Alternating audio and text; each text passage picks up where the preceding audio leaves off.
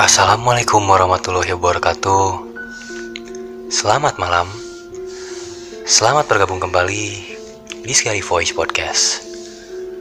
Masih barengan gue Revi Alifadilah dan di kesempatan kali ini saya akan menceritakan pengalaman dari salah satu pendengar di podcast ini yang beliau tidak mau disebutkan namanya dikarenakan satu dan lain hal karena kebetulan cerita ini berkaitan dengan salah satu tempat di mana dulu beliau pernah bekerja di tempat tersebut dan pada saat itu juga beliau mengalami uh, kejadian yang bisa dibilang cukup mengerikan.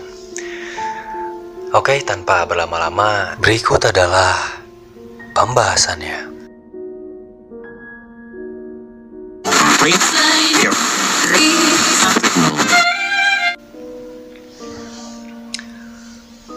Pada tahun 2010 lalu, ketika dia bekerja di salah satu tempat wisata di kota Bandung,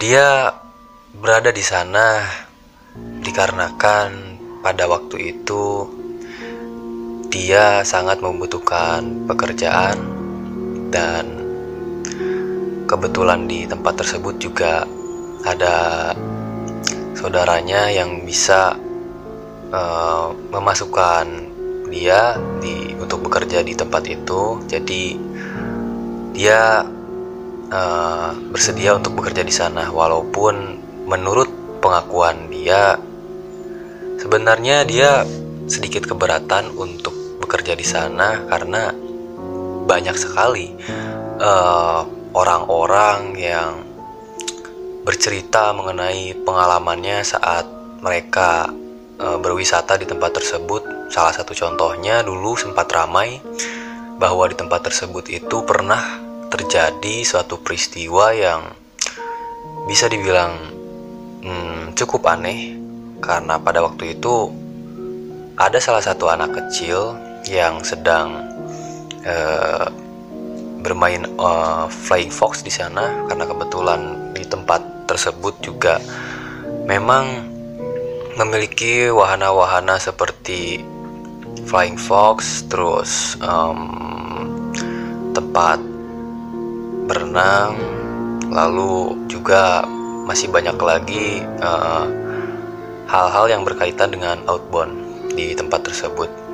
Nah, ketika seorang anak selesai bermain flying fox, dia bercerita kepada orang tuanya bahwa saat dia selesai main Flying Fox, dia melihat uh, seorang kakek-kakek memakai topi seperti topi koboi, memakai baju yang aneh menurut dia karena mungkin pikirnya uh, kok ada kakek-kakek memakai topi koboi dengan baju seperti baju sheriff yang seperti di luar negeri itu menatap ke arahnya dan menggapai tangannya saat anak itu dipegang tangannya oleh sosok tersebut. Anak itu merasa kedinginan di bagian pergelangan tangannya.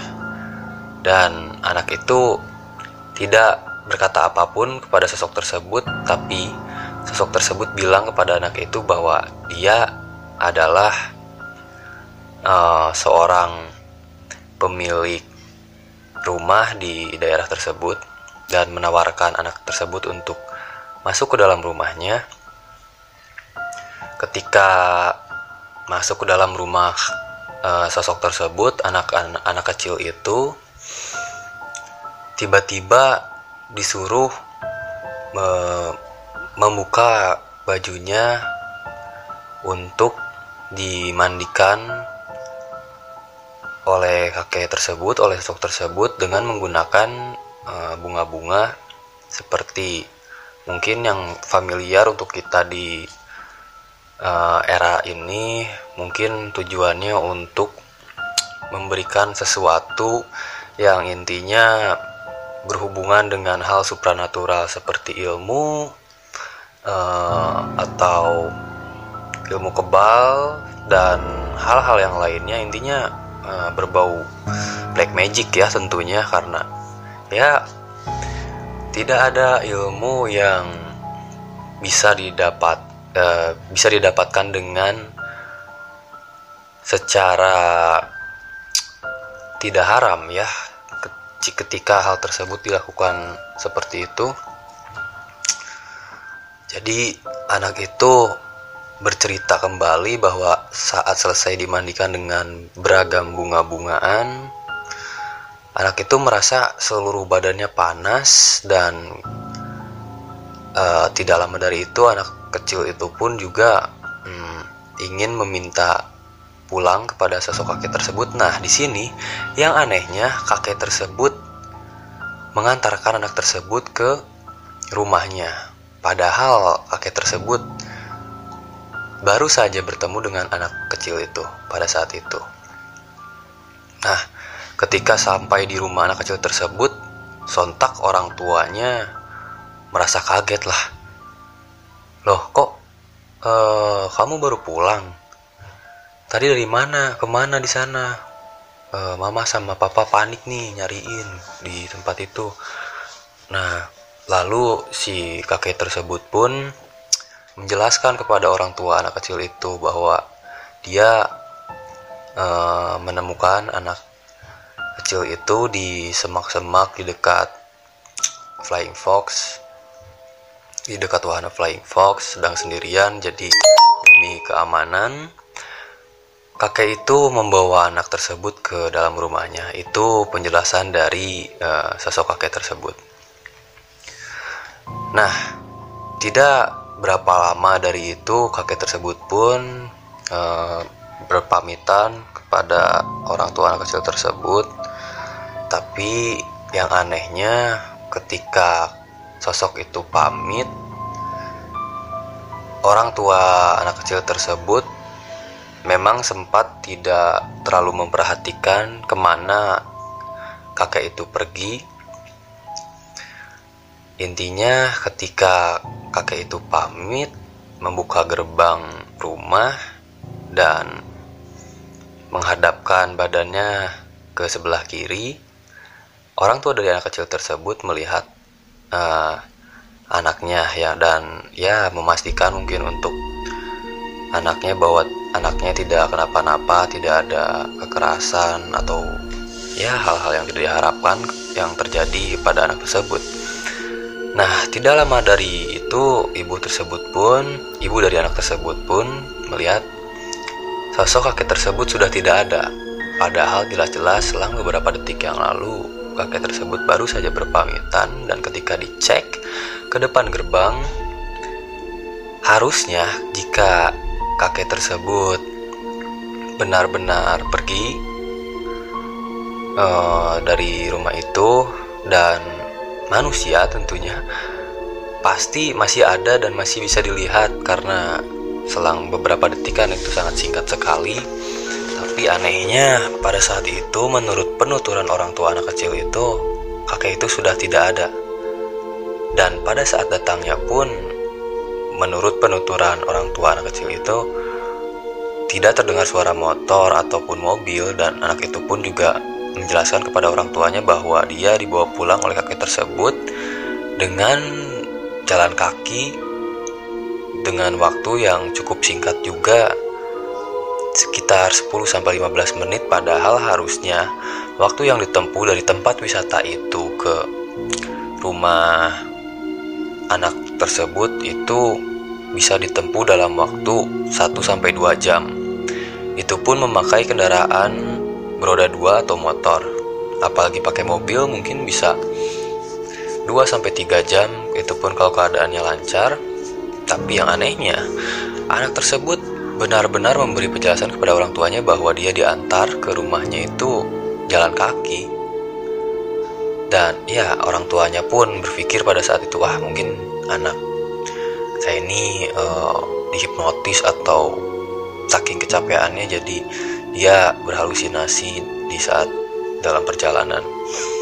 Tapi ketika ditanya esok harinya pun juga sama anak itu tetap uh, menjelaskan kepada orang tuanya bahwa dia memang benar-benar diantar jalan kaki dari tempat wisata tersebut. Nah, balik lagi ke pengalaman uh, pendengar di podcast ini.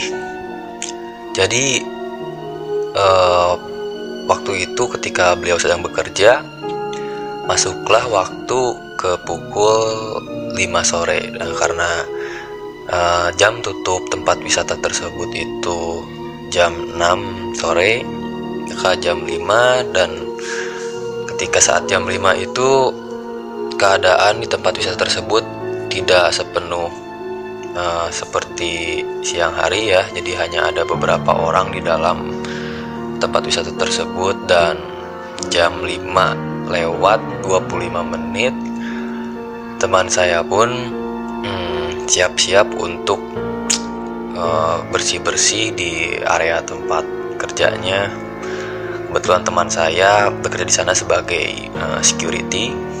Nah ketika dia hmm, membereskan lokasi uh, atau tempat kerjanya itu dengan menggunakan sapu karena kebetulan pada saat itu uh, petugas kebersihan di sana sedang tidak bisa masuk. Jadi mau tidak mau teman saya harus menggantikannya. Dan teman saya pun sebenarnya tidak sendiri pada saat bertugas itu. Dia bersama dua satu lagi temannya yang sama-sama di bagian security tapi temannya waktu itu sedang mengecek area wisata memastikan bahwa semuanya sudah uh, tidak lagi berada di tempat wisata tersebut karena uh, tempat itu akan segera tutup dan harus segera dibersihkan atau istilahnya clear area. Nah saat sapu-sapu di sekitaran pos satpam, teman saya itu mendengar suara temannya memanggil uh, dia dari arah belakang. Dia pun teman saya pun langsung melihat menengok ke belakang. Saat dia menengok di sana tidak ada apa-apa Padahal jelas-jelas teman saya mendengar suara dari temannya itu dari arah belakang. Tapi teman saya itu pun karena penasaran jadi teman saya mencoba untuk mencari temannya itu yang memanggil dia. Saat beliau uh, saat dia mencari sumber suara tersebut, dia pun dikagetkan dengan suara yang sama tapi kali ini suaranya berada tepat di pinggir telinga kanannya. Artinya sudah dapat dipastikan seharusnya sosok temannya itu sedang berada di dekatnya ketika dia menoleh ke arah kanan dengan tidak percayanya teman saya itu melihat seperti sosok uh, laki-laki Tubuhnya berwarna hitam dari ujung rambut sampai ujung kaki.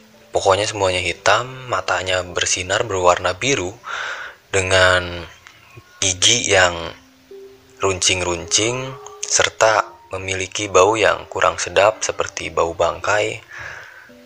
Pada saat itu teman saya hmm, sangat speechless ya, tidak bisa merespon akan kehadiran sosok tersebut berdoa pun menurut penuturannya tidak bisa jadi dia hanya diam betul-betul diam tidak sama sekali untuk bergerak dan matanya tidak bisa diarahkan ke tempat lain jadi mau tidak mau teman saya itu harus melihat sosok yang sosok yang sangat menyeramkan tersebut nah sosok itu berkata kepada teman saya bahwa Grabaralik iya wilayah aing. Nah, jika diartikan sosok tersebut berkata bahwa cepat pulang. Ini wilayah saya. Dan tidak lama dari itu, sosok itu perlahan-lahan mulai menghilang seperti bias dari pandangan teman saya itu dan seketika teman saya itu pun merasa sangat lemas seperti lelah e, ibaratkan dia baru saja lari ke tempat yang jauh padahal dia hanya berpindah tempat dari pos satpam ke dekat e, pohon yang jika kita lihat itu jaraknya tidak terlalu jauh dari pos satpam tersebut. Tapi teman saya merasakan uh, kecapean seakan-akan dia berlari jauh nah tidak lama dari itu juga teman saya langsung kembali ke pos satpam dan tidak meneruskan kegiatan bersih-bersihnya. Jadi teman saya duduk dan berpikir keras apa yang dilihat tadi. Dan tidak lama dari itu juga temannya uh, teman dari teman saya itu datang ke pusat pam dan menanyakan, eh kenapa lu nggak uh, beres-beres itu keadaan di dekat kantor satpam sangat uh, berantakan, banyak sampah-sampah yang berserakan gitu di jalanan. Teman saya belum bisa menjawab pertanyaan dari teman saya tersebut. Nah, temannya teman saya itu berinisiatif untuk membawakan teman saya secangkir gelas uh, secangkir air putih untuk didoakan dan diberikan kepada teman saya itu mungkin secara tidak langsung teman dari teman saya itu sudah mengerti bahwa teman saya baru saja mengalami kejadian yang tidak biasa di tempat tersebut. Ketika ditanya kembali oleh temannya teman saya, akhirnya teman saya pun menjelaskan kepada temannya bahwa dia melihat sosok hitam gelap memiliki mata berwarna biru dengan gigi yang, yang runcing dan bentuk wajah yang kurang jelas. Nah, eh, temannya teman saya itu menjelaskan bahwa memang di situ ada penunggunya dan sangatlah benar bahwa eh, penunggu di tempat tersebut memang memiliki perawakan yang hitam, uh, matanya berwarna biru, giginya yang runcing dengan wajah yang tidak jelas rupanya. Konon sosok itu sudah berada di tempat tersebut dari 900 tahun yang lalu. Jadi di sana memang terdapat kerajaan gaib seperti halnya yang ada di banyak gunung di Indonesia tentunya yang memiliki mitos tersebut banyak penunggu di gunung-gunung apalagi gunung yang memiliki uh,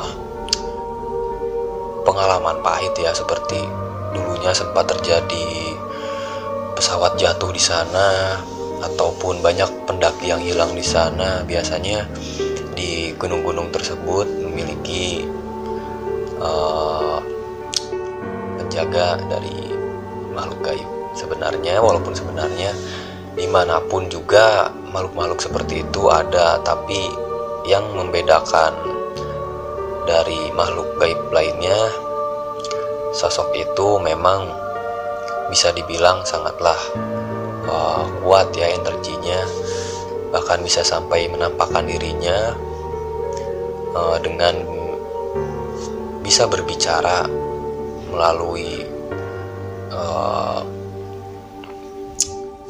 batin kepada teman saya tapi teman saya itu juga mengerti apa yang dia maksud dan menjelaskan juga bahwa tadi dia disuruh pergi di tempat itu karena itu wilayahnya. Jadi mau tidak mau teman saya harus berdampingan ketika bekerja dengan makhluk-makhluk yang ada di sana. Dan menurut penuturan beliau pun sampai sekarang katanya bukan hanya beliau yang mengalami uh, kejadian menyeramkan itu, tapi ada juga beberapa karyawan di sana yang mengalami bahkan ada yang sampai uh, diikuti dan dibuat gila oleh uh, sosok yang ada di tempat tersebut. Tapi disclaimer ya, nah, itu berdasarkan penuturan atau pengakuan dari salah satu uh, karyawan yang bekerja di tempat wisata itu. Jadi masalah betul atau tidaknya kejadian itu yang diteror sampai gila, ya kalian bisa uh, apa namanya bisa mencernanya dengan pikiran kalian masing-masing tentunya juga dari pengalaman ini kita bisa sedikit mengambil hikmah bahwa di mana pun kita berada seharusnya kita harus saling uh, menghargai antara satu dan banyak makhluk di sana percayalah bahwa jin dan manusia hidup di uh, sang sangat di dunia yang sama walaupun hanya dimensinya yang berbeda. Jadi apa salahnya kita saling menghargai sesama makhluk, uh, bersikap sopan, bertutur kata yang baik, dan juga tidak melakukan hal-hal yang uh, berbau negatif di mana pun itu tempatnya. Kalian pun juga harus paham uh, apa apa apa saja yang dilarang di suatu tempat. Karena ya pasti kalian juga tahu ada beberapa tempat yang memiliki pantangan yang uh, tidak boleh berbicara lada misalnya seperti di gunung eh di gunung di gua Belanda di kota Bandung. Tidak boleh berbicara lada karena jika berbicara lada maka orang itu akan di uh, datangi oleh sosok penjaga gua tersebut yang konon namanya itu adalah Ki Lada.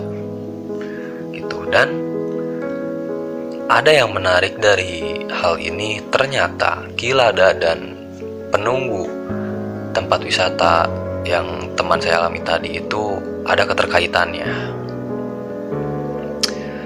Jadi Kilada dengan penunggu tempat wisata tersebut sebenarnya memiliki uh, sejarah yang sangat uh, berkaitan untuk menjelaskan lebih dalam lagi tentang sejarah penunggu gua Belanda dan sejarah dari tempat wisata ini akan saya sampaikan di part yang selanjutnya.